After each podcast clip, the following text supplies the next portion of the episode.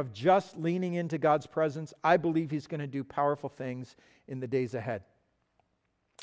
Amen. So, uh, if you have a Bible or Bible app with you, I'm going to encourage you to turn to Luke chapter 19.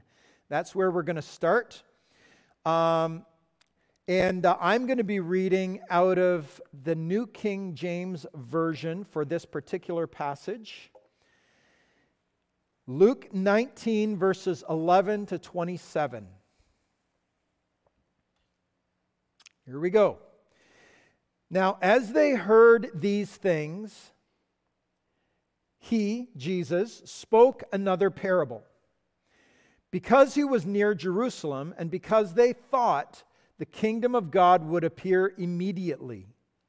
Therefore, he said, A certain nobleman went into a far country to receive for himself a kingdom and to return. So he called ten of his servants, delivered to them ten minas, and said to them, Do business till I come. But his citizens, not his servants, his citizens hated him and sent a delegation after him, saying, We will not have this man to reign over us. And so it was that when he returned, having received the kingdom, he then commanded these servants to whom he had given the money to be called to him, that he might know how much every man had gained by trading. Then came the first, saying, Master, your mina has earned ten minas. And he said to him, Well done, good servant, because you were faithful in a very little have authority over 10 cities. And the second came, saying, Master, your mina has earned five minas. Likewise, he said to them, You also be over five cities. Then another came, saying, Master, here is your mina, which I have kept put away in a handkerchief. For I feared you, because you are an austere man you collect what you did not deposit and reap what you did not sow. And he said to him, Out of your own mouth I will judge you, you wicked servant. You knew I was an austere man, collecting what I did not deposit, reaping what I did not sow. Why then did you not put my money in the bank, that at my coming I might have collected it with interest? And he said to those who stood by, Take the mina from him and give it to him who has ten minas. But they said to him, Master, he has ten minas. For I say to you that to everyone who has will be given, and from him who does not have, even what he has will be taken from him. But bring here those enemies of mine who did not want me to reign over them, and slay them before me.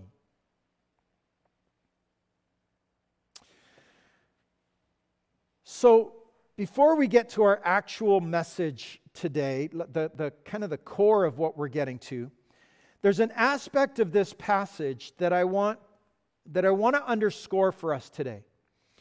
I think we would do well to not miss uh, this, even though it's maybe not connected to uh, kind of the core of, of what I, I felt the Lord wanted us to hear today. Of course, the, the, the nobleman in this passage, in this parable that Jesus tells, the nobleman is Jesus himself. And the ten servants represent those of us who are loyal to Jesus and who call him master, uh, who, are, who are those who know Jesus as our Savior and Lord. And the citizens who hate him are those of the world who have rejected Jesus as Lord and Master. And the one thing that I think we want to make sure we don't miss today is Jesus is coming back. It is vital, folks, um, as you listen to this today, uh, it is vital that we are ready for his returning. One of these days soon, he will come and he will call his church out of the world. It may be in a few years, but it may be this week. We don't know the day or the hour, but every day it is coming closer. And, uh, and someday, when we least expect it, millions of people, from what we understand in the scripture, millions of people will suddenly vanish. And the world will be in shock. And I hear a lot of people say, How much worse do you think the world can get than it is right now? But the truth is that you will not be you will not want to be among those who miss the calling home of the church. Because once the light is taken out of the world, it will get worse than you could ever imagine. A dictator will arise that will seem to bring the world together in peace, but it will quickly become a horror, horror show. Evil will be worshiped as good, and terror will be the new normal. We have seen hints of these things in our day, but it is nothing compared to what is coming. And I don't often lay it out this serious for us, but I feel an urgency today to warn us to do what we need to do to be ready and watching for the return of Jesus to not be found selling ourselves out to the greed and the perversion of the world, or to be found lazy and unproductive, but to be found doing the things that Jesus has sent us out to do. And Jesus, in this passage, says to us, Do business until I return. Do business until I return. Folks, if you know Jesus as your Savior and Lord, we all have a job to do. Jesus speaks of the nobleman giving to each of his servants a mina. A mina was a sum of money that equaled about three months' wages. So let's just say, for round figuring, $10,000. That would be somebody who has a $40,000 salary, that would be three months' wages, $10,000. And he told them, Here is $10,000. I want you to do business with this until I return. And here are some of the things I think we need to hear in this. First of all, Jesus has entrusted kingdom resources to every one of his servants. You have been entrusted with spiritual riches, with gifts, with abilities, with wisdom, with leadership and influence, with financial resources.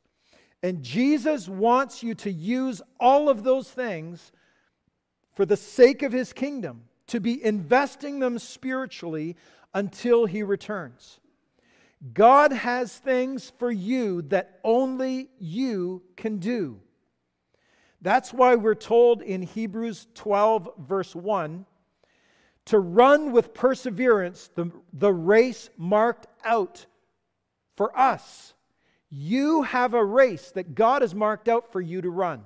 I have a race He's marked out for me to run. Each one of us has a, has a, a distinct clear, specific race that He has called us to run, things that He has given us to do.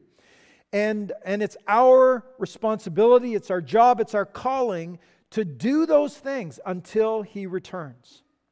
Second thing I think we need to take from this is that Jesus expects a return on His investment in our lives. We will give an account. I will give an account. You will give an account. One day, as we stand before Jesus, we will give an account for the things that He has invested in us the, the wisdom, the gifts, the abilities, the financial resources, the time, all of those things. We will give an account for the things that Jesus has invested in our lives. And we will, we will need to report to him what we have done to make a difference in the lives of other people while we have been on this, on this earth. The third thing I think we need to take from this is that Jesus wants to reward us. When we stand before Him, He will be looking for things to reward us for. He wants to reward us, He desires to do that. But if we do nothing with what He has given us, we will lose our reward.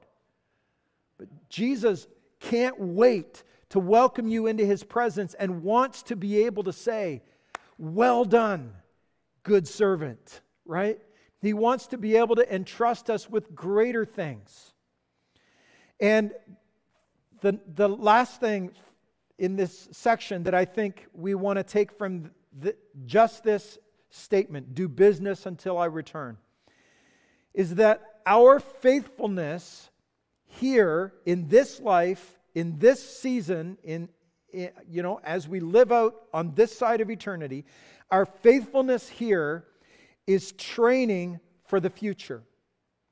That, you know, some of these servants were faithful with what the, the, the nobleman had given them, and because they were faithful with a little bit of, of investment, they were faithful with $10,000.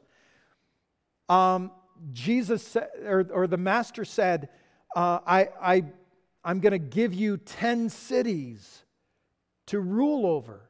That's a big leap from $10,000 that were given to, to, to invest to being overseeing 10 cities.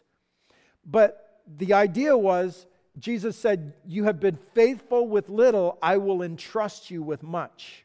And folks, uh, here on this earth, in this time, we are in training because the Bible says that we will rule and reign with Jesus, that we will actually rule over angels.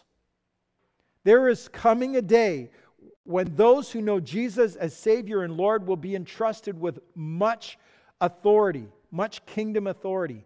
And what we do in this season will determine what, we, what doors are open to us in eternity. And, uh, and we want to make sure that we are learning what we need to learn and being faithful with what God has given us. Um, what we don't want to hear from Jesus' words today, because I, it's not what he's saying, what we don't want to hear from Jesus' words is that we'd better work like slaves or else. Or else God will not love us, or else God will not accept us, or else we will not be saved. Some of us grew up under performance based families and performance based religion that said you were only loved and only valued if you earned it. Put in enough hours and God will be pleased with you. Try harder and maybe you'll get free from that sin. Work off that guilt, and maybe the fear of God's judgment will go away. And I want you to hear me clearly today that this is not the heart of the Father at all, as we can clearly see from Jesus' own life. Jesus didn't do his ministry to gain his Father's love and approval.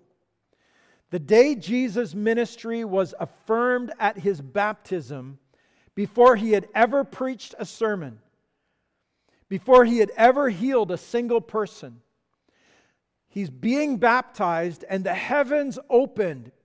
The heavens were torn open, the scripture says. And everyone in attendance heard the voice of the Father booming like thunder, saying, you are my beloved Son. In you I am very pleased. The pleasure of the Father fueled Jesus to want to do good, to bring his Father joy. He didn't work for his Father's approval, but from his Father's approval. Jesus worked very hard sometimes even to the point of exhaustion. But he did not live a frazzled life, life people's or constantly reacting to the enemy's activity. Um, but we see in John 5, verses 19 to 20, Jesus says, Very truly I tell you, the Son cannot do anything by himself, can do nothing by himself.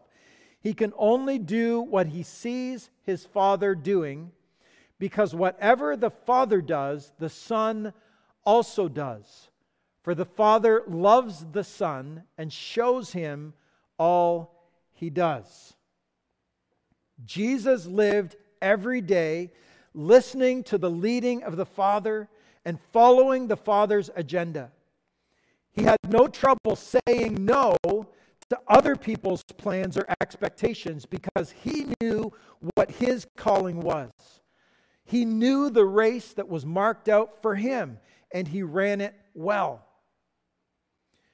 There's a great example of this in Mark chapter 1. I love this, this uh, little story. In Mark chapter 1, starting in verse 35, it says this Very early in the morning, while it was still dark, Jesus got up, left the house, and went off to a solitary place where he prayed. Simon, Simon Peter, Simon and his companions went to look for him.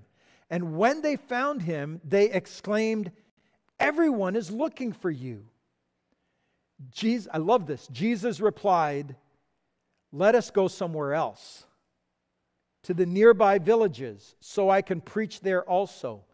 That is why I have come. So he traveled throughout Galilee, preaching in their synagogues and driving out demons. So, so the disciples, Jesus is missing. He's gone on an early morning prayer walk. The disciples go looking for him. Everybody has a plan for Jesus today. Everybody has something they want him to do. And they come looking for Jesus. Everyone's looking for you, Jesus. And Jesus' reply is, well, then let's go somewhere else. Because I'm not, I'm not here to do what everyone else wants me to do. I'm here to do what the Father has called me to do. I'm not here to live my life according to the expectations of others. I'm here to run the race that God has given me. And uh, I just think that's awesome. Jesus knew that other people's expectations would distract him from his mission. And folks, we can live this way too. Listening to Jesus, being led by him as he was led by his Father. And this will give us, in our lives, this will give us so much freedom if we live this way. I, I think this will give us freedom from a few things. Listen carefully to this today. It will give us freedom from slavery of earning favor. The slavery of feeling like we've got to work our, our tails off doing you know, thing after thing, going to meeting after meeting and cramming in all this stuff. And I've just got to keep working for Jesus because if I don't, God's not going to love me. God's not going to, uh, you know, God's not going to, to accept me. Um, folks, you are a son of God. You are a daughter of God who is very loved, with whom he is very pleased. If you know Jesus as your Savior, if your sins have been washed away and you have come in to the kingdom of God's Son, as we read the passage we read at the start of the service this morning, was so powerful that we've been brought into the kingdom of His Son. And, folks, if that is you, you are a son, a daughter of God, and you are so loved. And you need to be set free today from the slavery of earning God's favor. The second thing that living like this will free us from is comparison with others. Jesus, in the parable that he told, that we read at the beginning of, of the message, um, he said, the, the nobleman gave to each servant, each of the 10 servants, he gave them their mina. And they were not responsible for what he gave the person beside them. They were not responsible to compare with anyone else what they did with what God gave them. They were only responsible for what God gave them. Folks, some of us need to be set free from comparison with others. Right? how come I don't get to do what they're doing? Or how come, you know, maybe I've got to keep up with them? They're, they're, they're at X number of meetings a, a month. I need, to, I need to do what they're doing. Or, you know, we, we get into this craziness of comparing ourselves with others. Folks, um, you know, this message today, as we kick off a season of ministry, um, if, I was, if I was a pastor who just wanted to build a big church on the backs of people and, and, and say, you know, I want you to work really hard because we just need to build this thing really big. And, and uh, you know, if I wanted to do that at the cost of, of you today, I wouldn't be preaching this message, right? I'd be saying, just come and come and come to every meeting and do everything and and you know get busy for Jesus.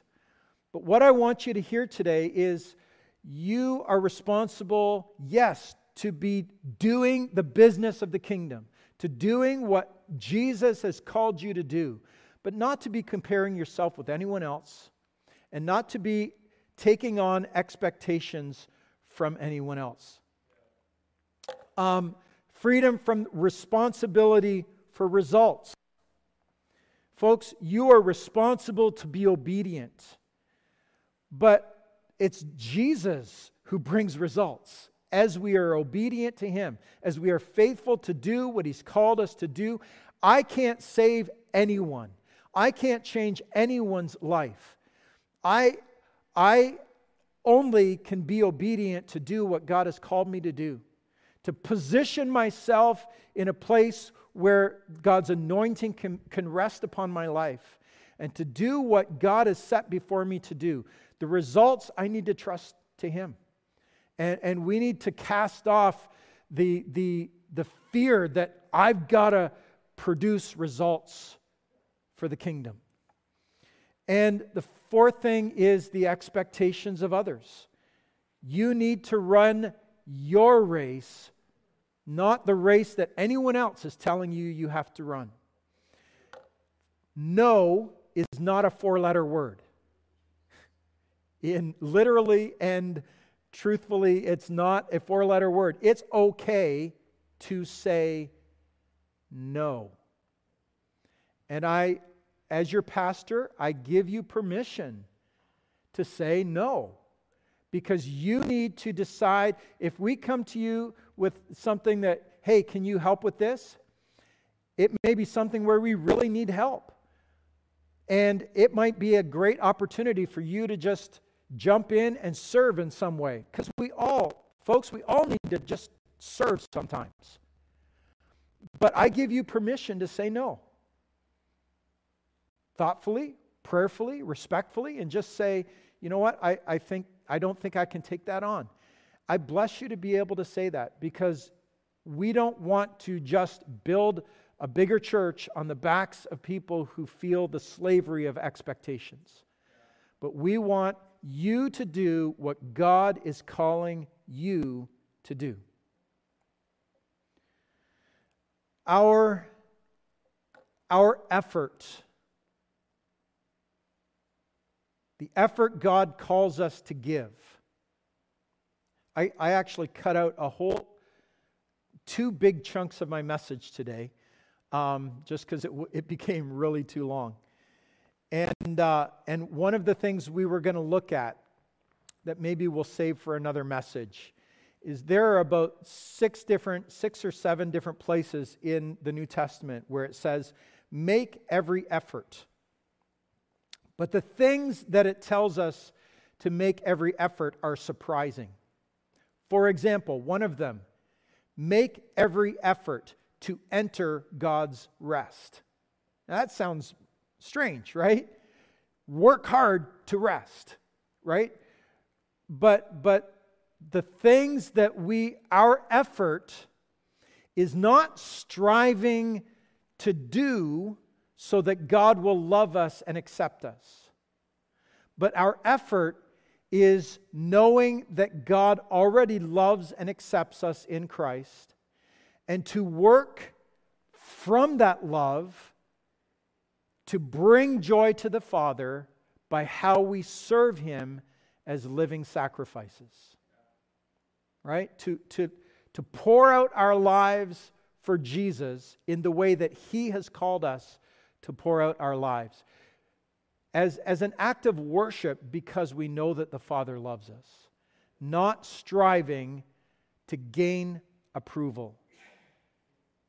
And I hope you hear that today. And our doing, um, our doing will naturally and regularly flow out of our being and out of our calling. Another whole big chunk that I cut out today that I'll just make reference to was the story that, that we see in the Gospels of Jesus' interaction with two sisters named Martha and Mary.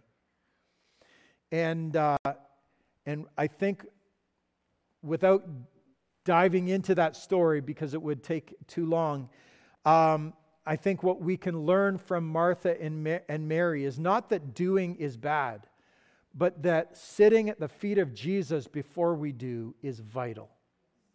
That we need to know um, that we need to lean into intimacy with the Father.